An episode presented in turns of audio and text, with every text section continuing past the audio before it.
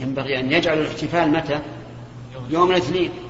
ثم إذا كانوا يحتفلون لمولده في اليوم الذي ولد فيه فليقيموا مأتما لموته في اليوم الذي مات فيه. لأنه مات يوم الاثنين وكلاهما غير مشروع. أما الأول وهو الاحتفال لمولده فهو بدعة وكل بدعة ضلالة. وأما الثاني فهو المأتم مكروه منهي عنه قال جرير بن عبد الله البجلي رضي الله عنه كنا نعد الاجتماع إلى أهل الميت وصنعة الطعام من النياحة نعم.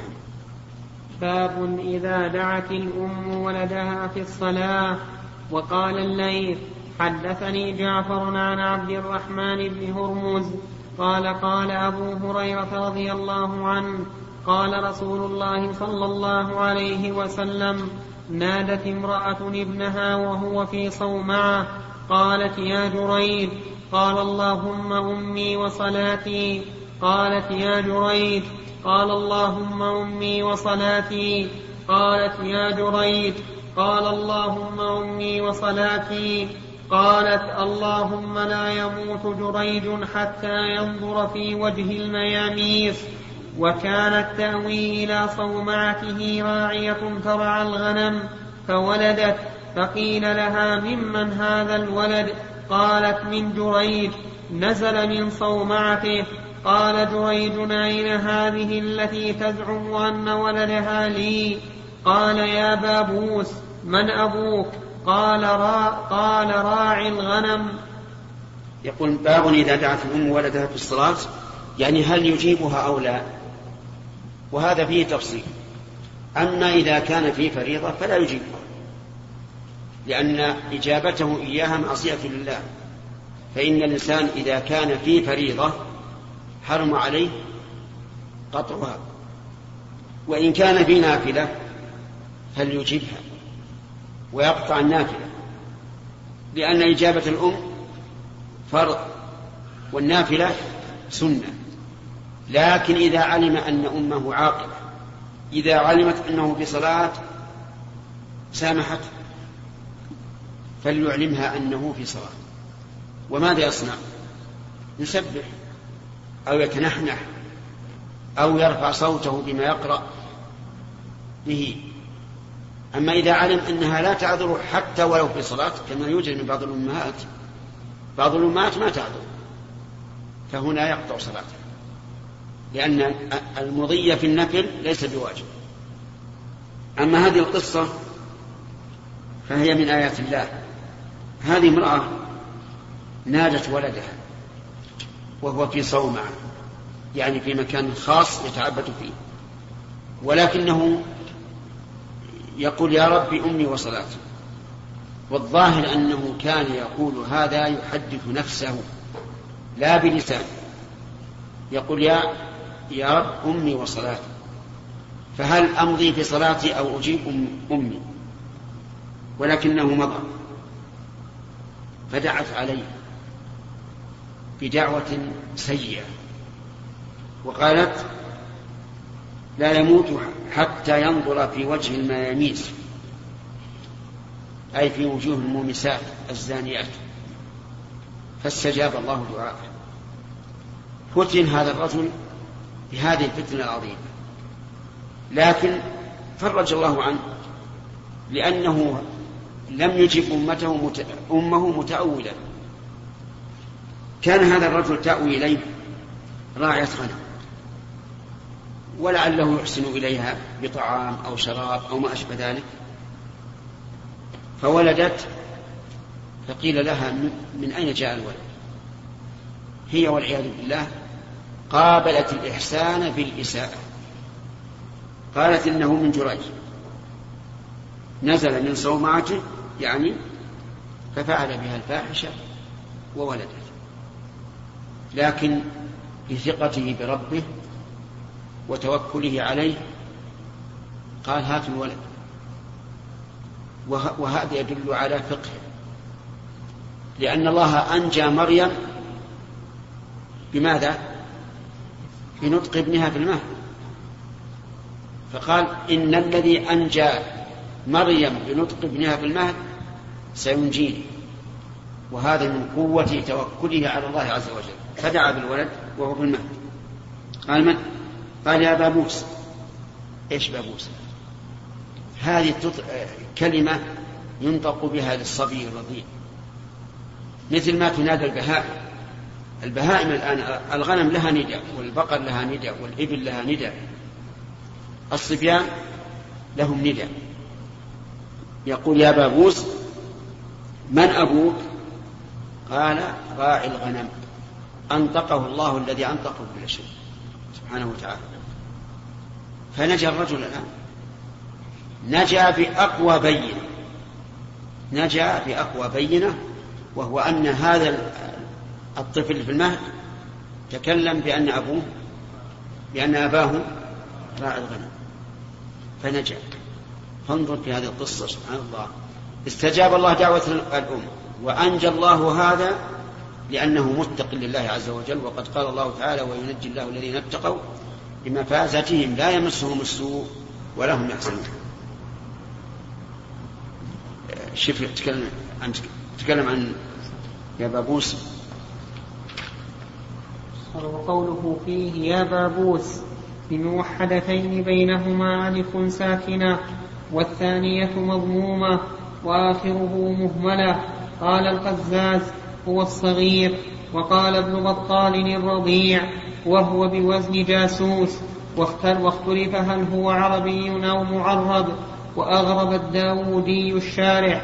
فقال هو اسم ذلك الولد بعينه وفيه نظر. وقد قال الشاعر حنت قلوصي إلى بابوسها جزعا. وقال الكرماني إن صحت الرواية بتنوين السين تكون كنية له ويكون معناه يا أبا الشدة. وسيأتي بقية الكلام عليه في ذكر بني إسرائيل. لا الظاهر إن هذا مما ينادى ينادى به الصبيان. مما ينادى به الصبيان يقال يا بابوس. يمكن في لغتهم آه نعم يمكن هذا هو الدارج على على على لغتهم. لكن يؤكد عليه أحسن الله إليك أن قول الشاعر حنت قلوسي إلى بابوسها نعم. فصغير الإبن أيضا يسمى كان عربيا. أي نعم. باب مسح الحصى في الصلاة. حدثنا أبو نعيم قال حدثنا شيبان عن يحيى عن أبي سلمة أنه قال حدثني معيقيب أن النبي صلى الله عليه وسلم قال في الرجل يسوي التراب حيث يسجد. قال إن كنت فاعلا فواحدا. نعم. يعني إن كنت فاعلا بمعنى إن ألجأتك الضرورة إلى الفعل. فواحدة.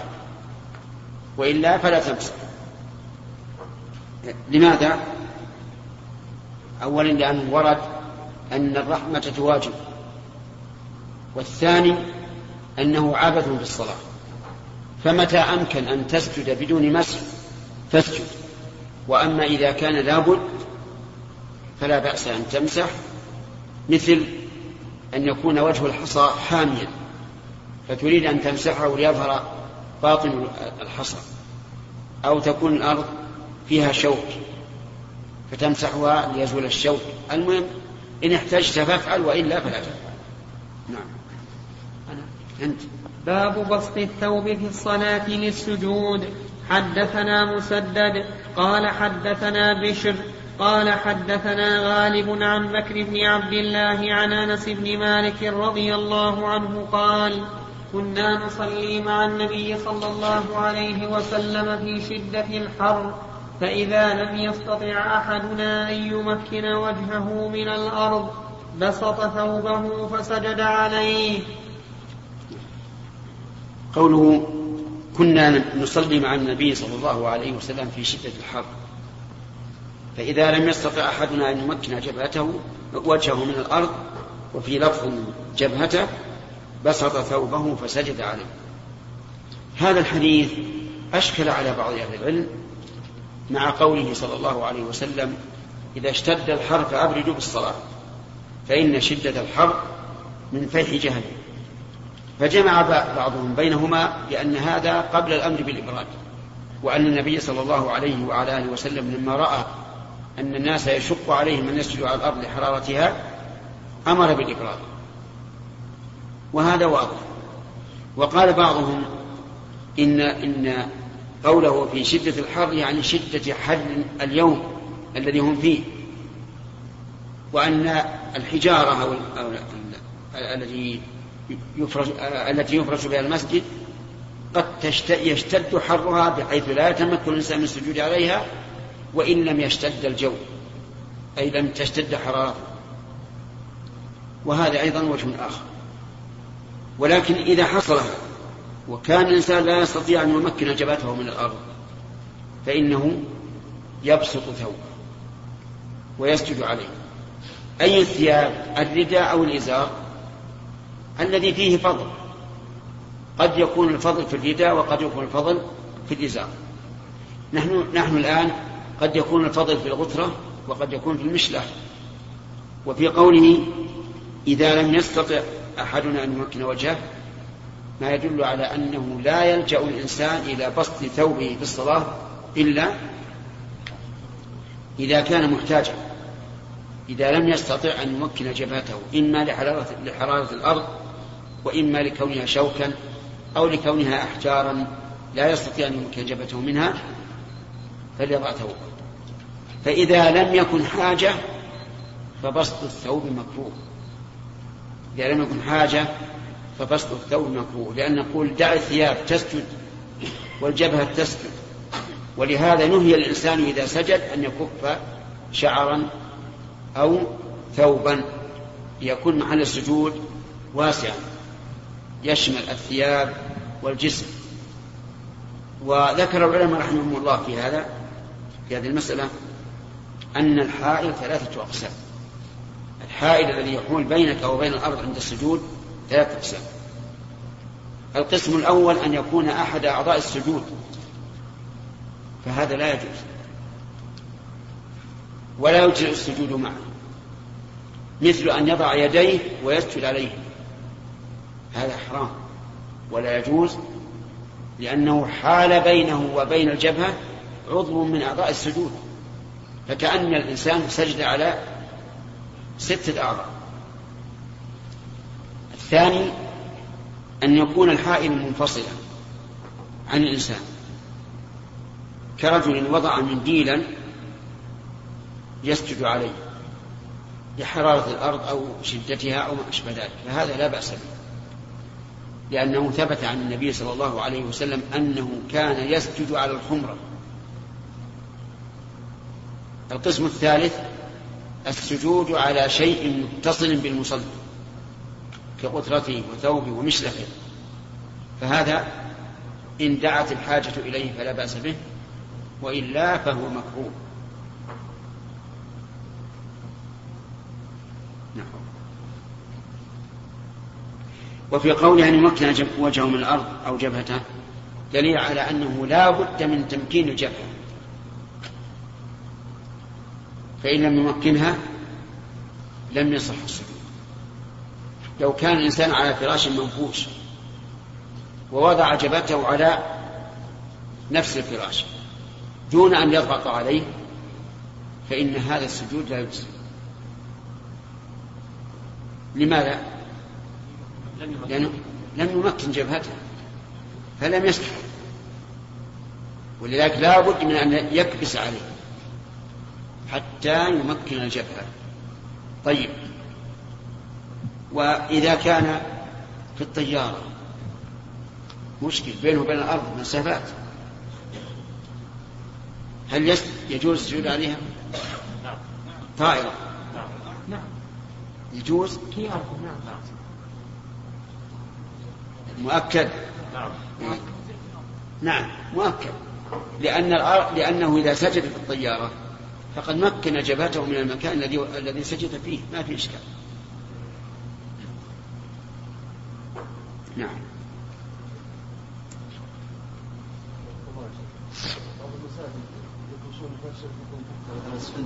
إيه؟ والله أنا أكره هذا. ولا أحبه. لأنه يصل بالإنسان إلى حال إلى حال ترف شديد. والإنسان ما جاء ليلين جلده أو ينام على على وطأ الإنسان جاء يعبد. فكون نصل إلى هذا الحد أكرم الله وربما يأتي بعض الجهال ولا يكبس على على الفراش يكتفي بمماسته فقط. وحينئذ لا تصح صلاته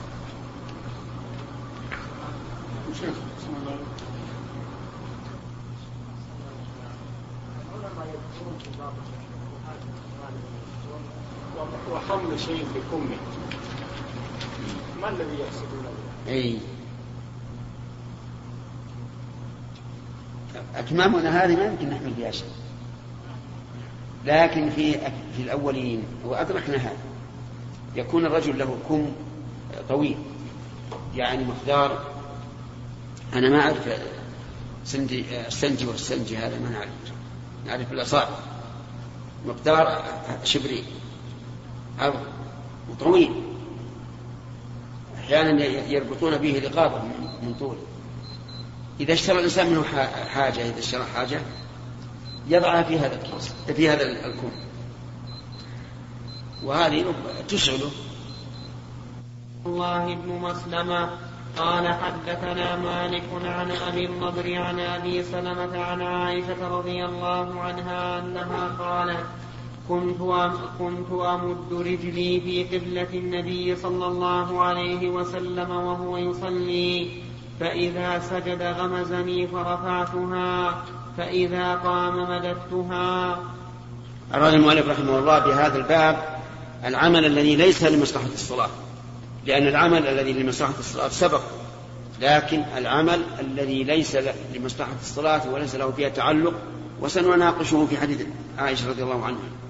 في حديث عائشة رضي الله عنها دليل على صغر حجرة النبي صلى الله عليه وعلى آله وسلم لأنها عائشة تمد يديها إذا اضطجعت تمد رجليها في قبلة النبي صلى الله عليه وعلى آله وسلم.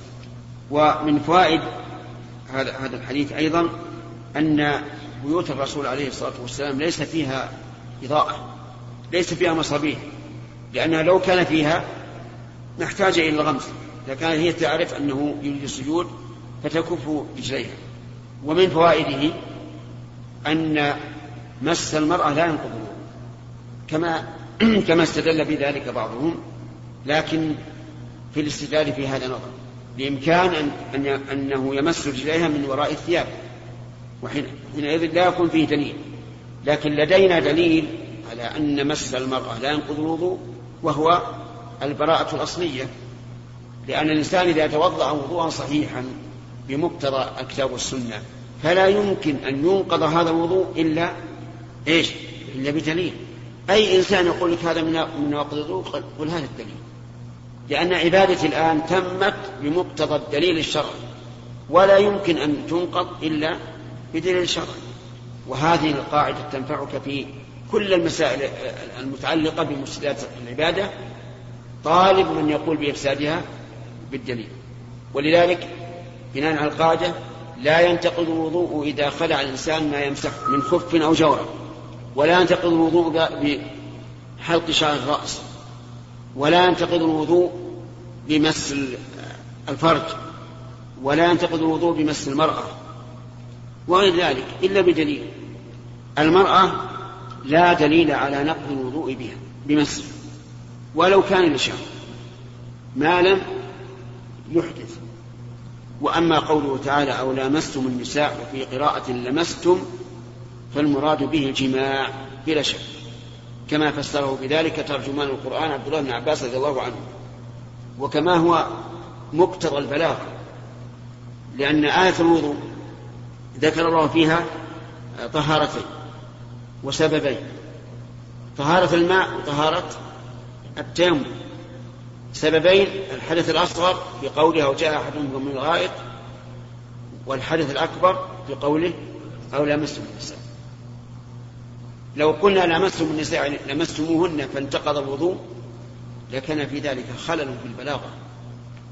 الخلل أنه أهمل في الآية موجب الغسل وكرر موجب الوضوء وهذا خلاف البلاغ مع أن الله ذكر الطهارتين الماء والتراب والحدثين الأكبر والأصغر فلا بد أن يذكر السببين سبب الحدث الأصغر وسبب الحدث الأكبر. فيتعين أن يكون المراد بالآية لامستم أو لمستم الجماع.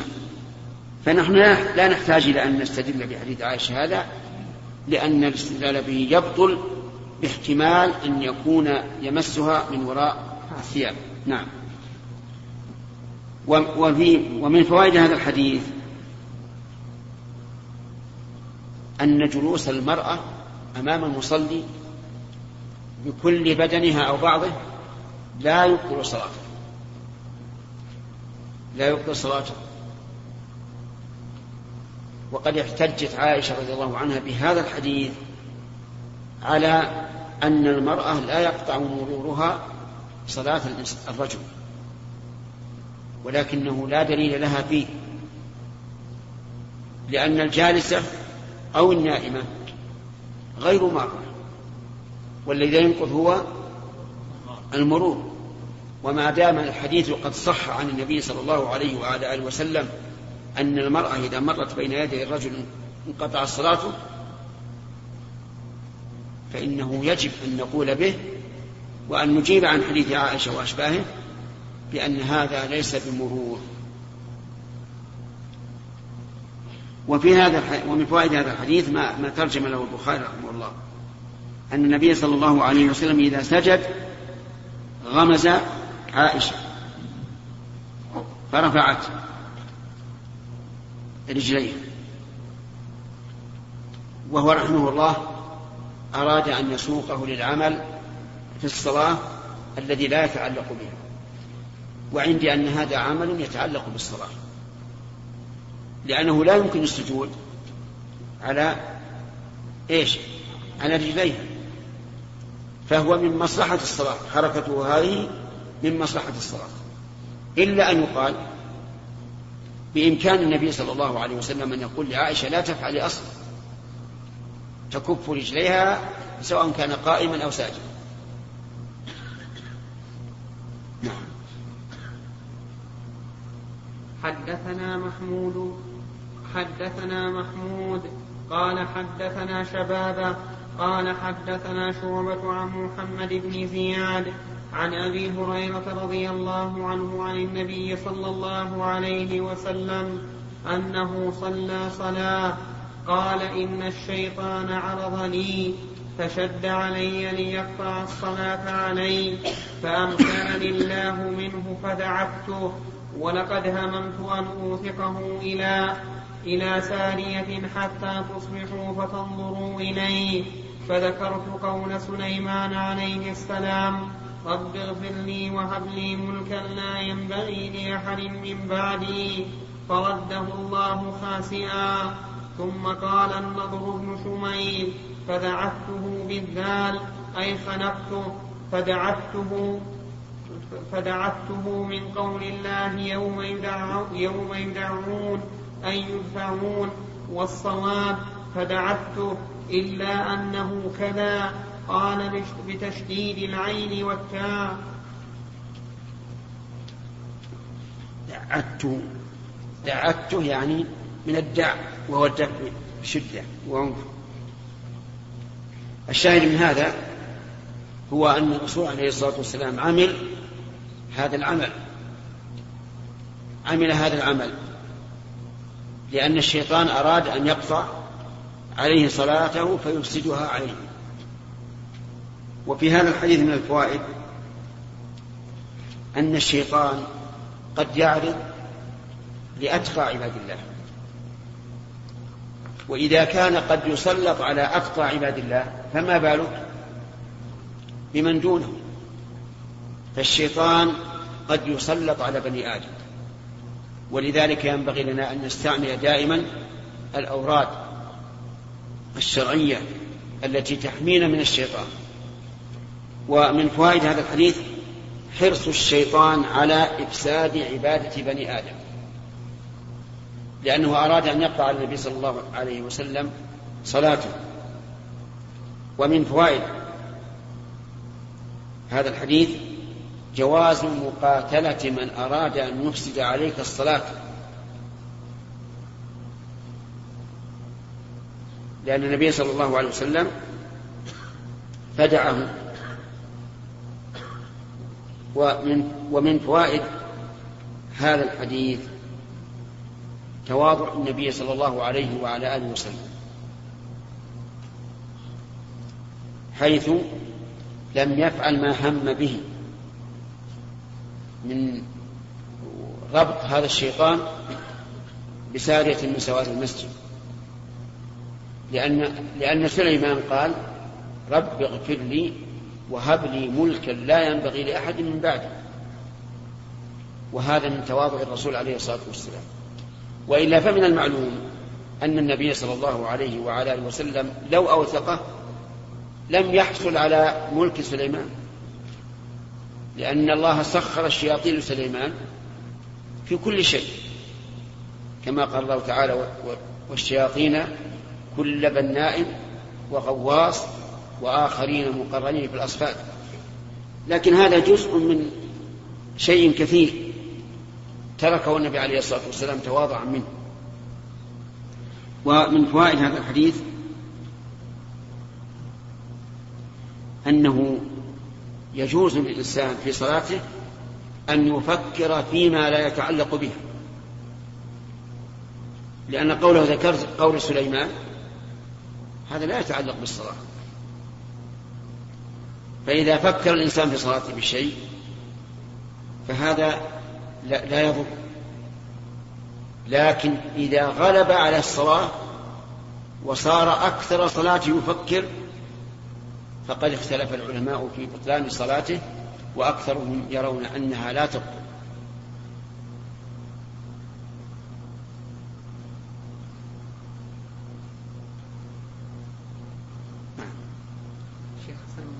فإذا قال قائل كيف يقول سليمان عليه الصلاة والسلام هب لي ملكا لا ينبغي لأحد من بعد بعض العلماء والعياذ بالله. يعني بعض الناس يقول هل هذا حسد من من من سليمان؟ فالجواب لا. ليس حسدا. لكن من أجل أن يذكر به هو ويكون هو مضرب المثل في الملك التام الذي ملك به من سلط عليه من الجن والإنس. نعم. يؤخذ من قول النبي صلى الله عليه وسلم فذكرت قول سليمان عليه السلام أنه يصلى ويسلم على كل نبي. أو هذا من تصرف الرواة. كيف؟ أو هذا من تصرف الرواة. أو ما وعلى كل حال كل نبي يجوز أن يصلى ويسلم عليه. حتى في الصلاة يا شيخ. ها؟ حتى في الصلاة. حتى في الصلاة. لو مثلا صحب إبراهيم وموسى تقول عليهم الصلاة والسلام ما في مشكلة جائز.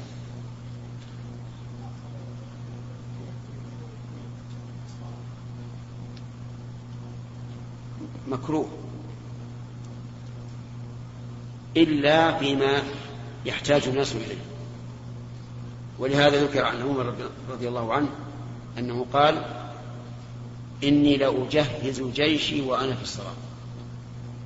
فهذا جائز لأنه في الحرب إذا جازت أعمال كثيرة أعمال بدنية جوارحية في صلاة الخوف من أجل إقامة الجهاد فهذا من باب أولى. نعم. نعم. نعم. إيش؟ نعم.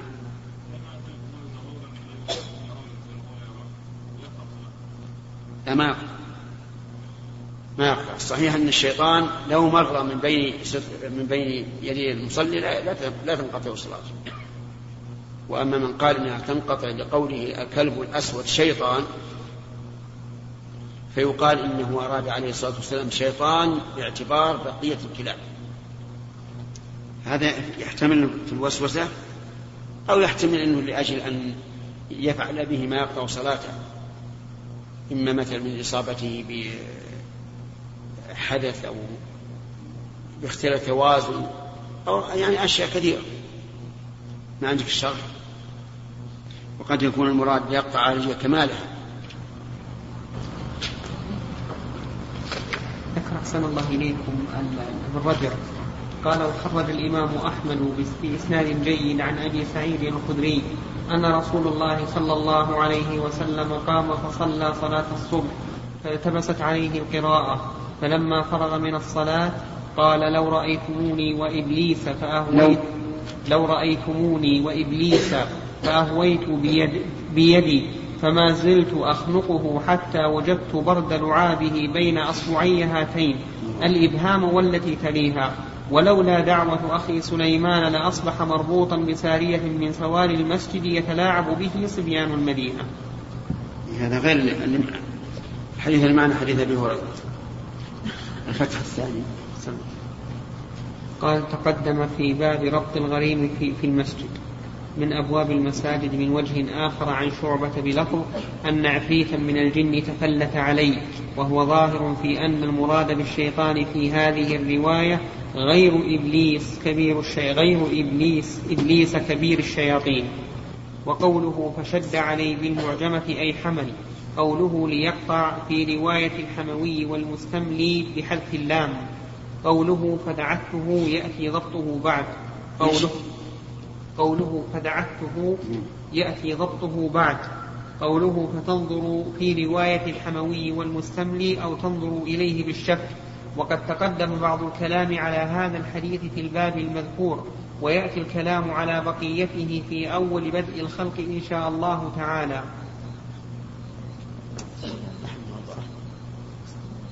أقولها الحوالات أحيانا تكون على غير مدى أحيانا ما ما نلقاها في الحوالات قوله إن الشيطان هذا من؟ هذا القسطلاني نعم. قوله إن الشيطان عرض لي في صفة في في في في صفة هز وفي رواية شعبة السابقة من وجه آخر في باب ربط الغريم في المسجد أن عفريتا من الجن تفلت عليه. فظاهره أن المراد بالشيطان في هذه الرواية غير إبليس كبير الشياطين فشد بالشين المعجمة أي حمل عليه حال كونه يقطع الصلاة عليه ولغير الحموي والمستملي ليقطع بلام التعليل فإن قلت قد ثبت أن الشيطان يفر من ظل عمر وأنه يسلك في غير فجه ففراره من النبي صلى الله عليه وسلم أولى. فكيف شد عليه فكيف شد عليه عليه الصلاة والسلام وأراد قطع صلاته عليه الصلاة والسلام؟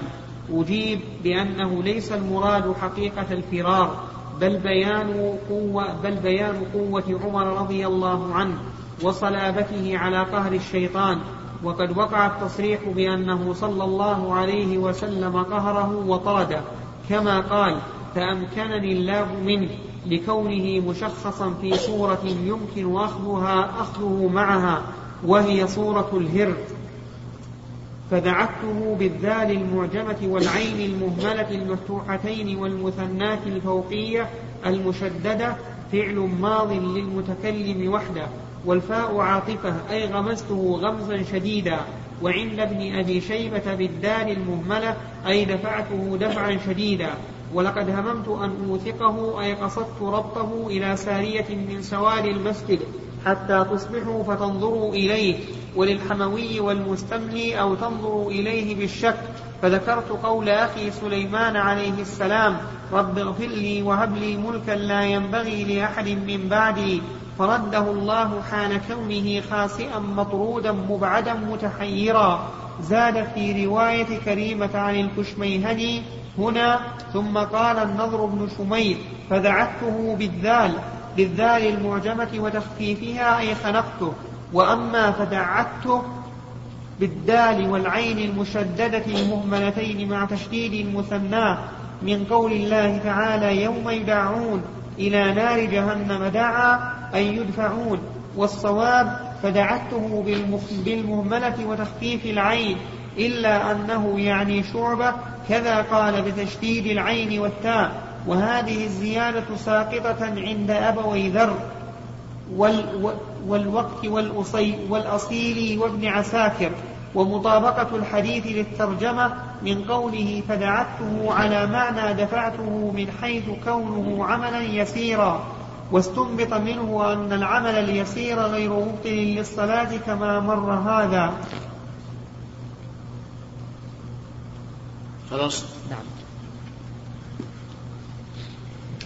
ظاهر ليقطعها يفسدها إما إفسادا تاما وإما إفساد كمال. لكن كأنه جعله في صورة هر. نعم. الله. كأنه جعله في صورة هر. الله أعلم. بعيد هذا. بعيد هذا لأن الهر ما ما يأثر هذا التأثير. حتى لو شاط الهر ما يأثر هذا نقرأ. باقي الآن نصف تقريبا نعم. نعم. نعم. إيش؟ إيه؟ لا لا مو صحيح. الصواب انه يهرب من حقيقته هذا الواجب عليه في أمور غيبية أنه تحمل على الحقيقة. نعم. الإشكال كيف جاب؟ إيش؟ الإشكال. قصد الله ياخذ الإشكال. أن الرسول اولى كثران من الحمار. نعم. كيف جاء؟ الإشكال كما قال ش... الفضل المطلق غير الفضل المقيد. يعني لو كان عمر يهرب من الشيطان لقوته فقد لا يهرب من الرسول لأن الرسول عليه الصلاة والسلام أوجه عند الله من عمر لا شك. لكنه عليه الصلاة والسلام أقل من عمر في القوة والنشاط. وقد ذكر العلماء أن الفضل في خصيصة واحدة لا يقتضي الفضل المطلق. بسم الله الرحمن الرحيم. الحمد لله رب العالمين والصلاة والسلام على أشرف الأنبياء والمرسلين نبينا محمد وعلى آله وأصحابه أجمعين. أما بعد فقد قال الإمام البخاري رحمه الله تعالى في صحيح كتاب العمل في الصلاة باب إذا انفلتت الدابة في الصلاة وقال قتادة إن أخذ ثوبه يتبع السارق ويدع الصلاة حدثنا آدم قال حدثنا شعبة قال حدثنا الأزرق بن قيس قال كنا بالأهواز كنا بالأهواز نقاتل الحرورية فبينا أنا على جرف على جرف نهر إذا رجل نعم. فبينا فبينا أنا على جرف نهر إذا رجل يصلي وإذا لجام دابته بيده فجعلت الدابة تنازعه وجعل يتبعها. قال شعبة هو أبو برزة الأسلمي. فجعل رجل من الخوارج يقول اللهم افعل بهذا الشيخ. فلما انصرف الشيخ قال إني سمعت قولكم. وإني غزوت مع رسول الله صلى الله عليه وسلم ست غزوات أو سبع غزوات وثمان وشهدت تيسيرا وإني إن كنت أن أراجع أن أراجع مع دابتي أحب إلي من أن أدعها ترجع إلى مألتها فيشق علي. قوله قال كنا بالأهواز نقاتل الحرورية الحرورية طائفة من الخوارج مشددة قاتلت علي رضي الله رضي الله عنه في مكان يقال له حرورة في ظهر الكوفة. وفي وذكر هذه القصة أن أبا برزة الأسلمية صاحب رسول الله صلى الله عليه وسلم كان يصلي ولجام دابته بيده. إلى آخره. ففي هذا دليل على مسائل. منها جواز إمساك الإنسان دابته بيده وهو يصلي.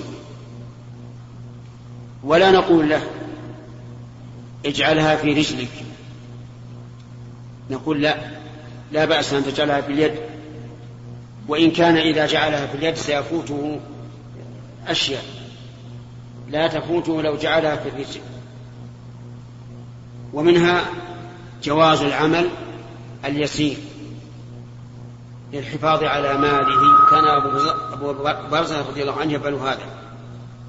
ولا شك أن هذا هو عين الحكمة لأن التشاغل بالجوارح أهون من شغل القلب لأنها لو ذهبت الدابة انشغل قلبه بها وصار لا يدري ما يقول ولا ما يفعل. ودخل في قوله صلى الله عليه وسلم لا صلاة بحضرة الطعام ولا وهو يدافع الأخبثان ولا شك أن حركة البدن أهون من حركة القلب. ومنها أن من الناس من يشدد في دين الله حتى يمنع ما أحل الله له كهذا الخارجي الذي دعا على هذا الشيخ حين رآه يفعل ما يفعل. ومنها أن النبي صلى الله عليه وعلى آله وسلم كان يحب التيسير على الأمة. بل كان يأمر بالتيسير. فكان إذا بعث البعوث يقول يسروا ولا تعسروا وبشروا ولا تنفروا فإنما بعثتم ميسرين ولم تبعثوا معسرين. ومنها جواز إخبار الإنسان بما صنع من الأعمال الصالحة يعني أن يخبر عن نفسه بما صنع للحاجة إلى ذلك. فإن أبا برزة رضي الله عنه ذكر أنه غزا مع الرسول صلى الله عليه وسلم ست غزوات أو سبع غزوات وعرف سيرته عليه الصلاة والسلام ومحبته للتيسير.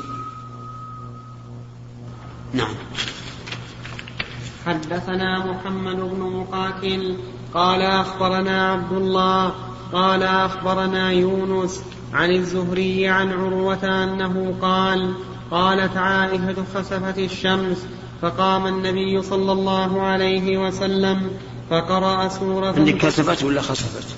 خسفت خسفت الشمس فقام النبي صلى الله عليه وسلم فقرأ سورة طويلة ثم ركع فأطال ثم رفع رأسه ثم استفتح بسورة أخرى ثم ركع حين قضاها وسجد ثم فعل ذلك في الثانية ثم قال إنهما آيتان من آيات الله فإذا رأيتم ذلك فصلوا حتى يفرج عنكم.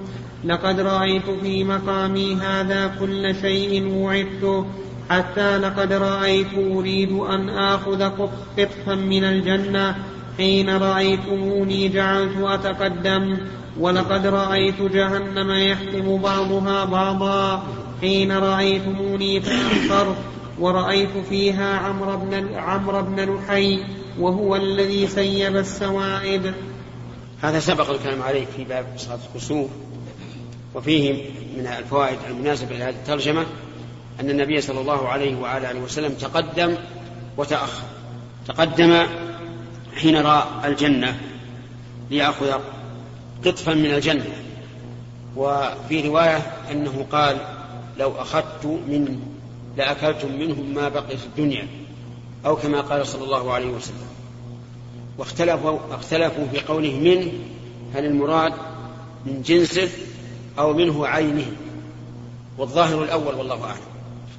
وفي أيضا إثبات عذاب القبر وأن المعذبين في القبور قد ينقلون من قبورهم إلى نار جهنم والعياذ بالله. كما في حديث عمرو بن لحي الخزاعي هو أول من نصب الأصنام وأدخل الشرك على العرب وسيب السوائب. السوائب هي عبارة عن إبل. أيها الإخوة لم يتم الشرح في هذا الشريط. ويمكن إتمامه في الشريط الذي يليه.